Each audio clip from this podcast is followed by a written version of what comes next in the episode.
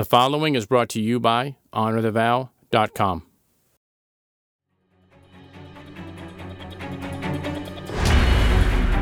Welcome to Rapid Fire. In this arena, we not only want your marriage to survive, we want it to be thriving and passionate.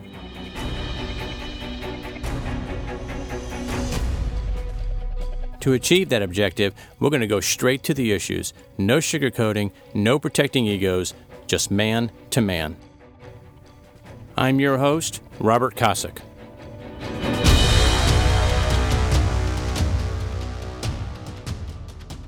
I once had a conversation with an atheist.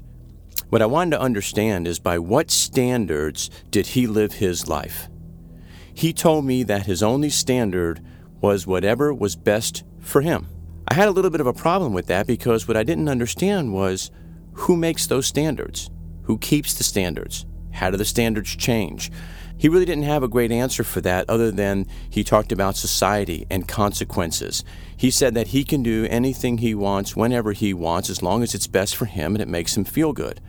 But he has to take into consideration the consequences of society. For example, if he was to have an affair on his wife, that was perfectly okay in his mind because it was what was best for him at the time.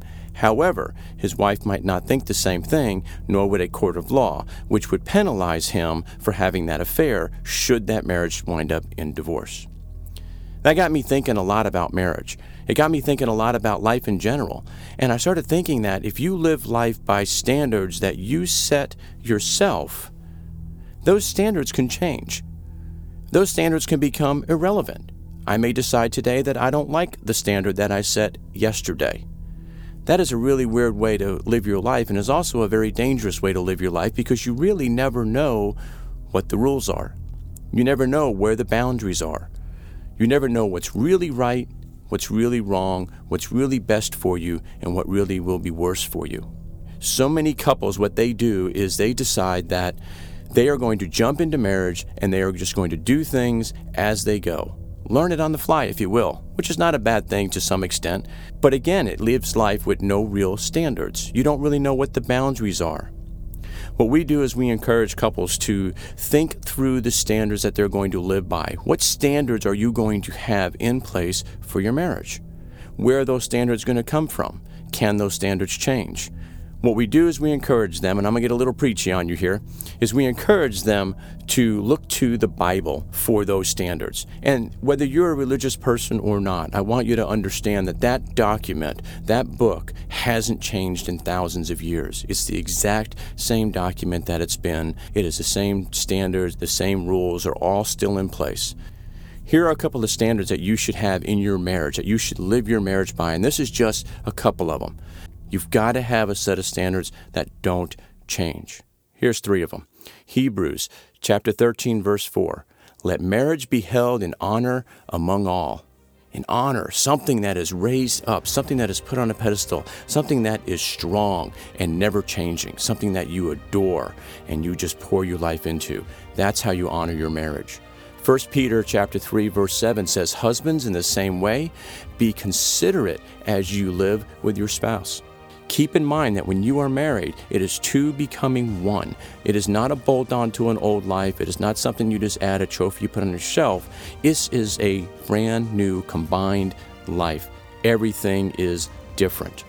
Let me give you a third one. Ephesians 5:25 says, "Husbands, love your wives as Christ loved the church." Christ died on the cross for people who didn't deserve him to die for them, but he didn't care. He did it anyway even though they didn't deserve it. That's what we're talking about here. You are going to love your spouse even if she doesn't deserve it, and there's going to be plenty of times that she doesn't deserve it.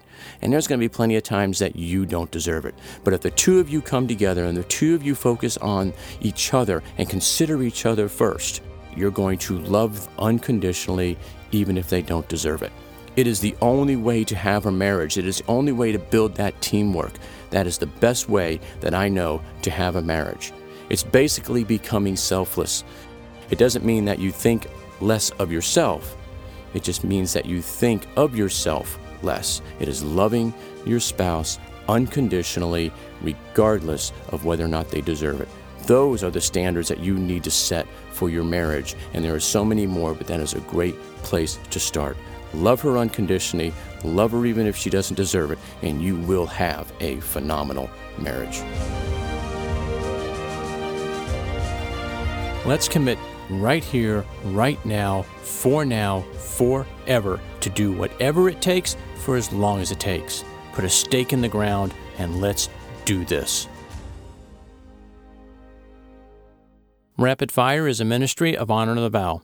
For additional resources and to learn more about Honor the Vow, please visit honorthevow.com.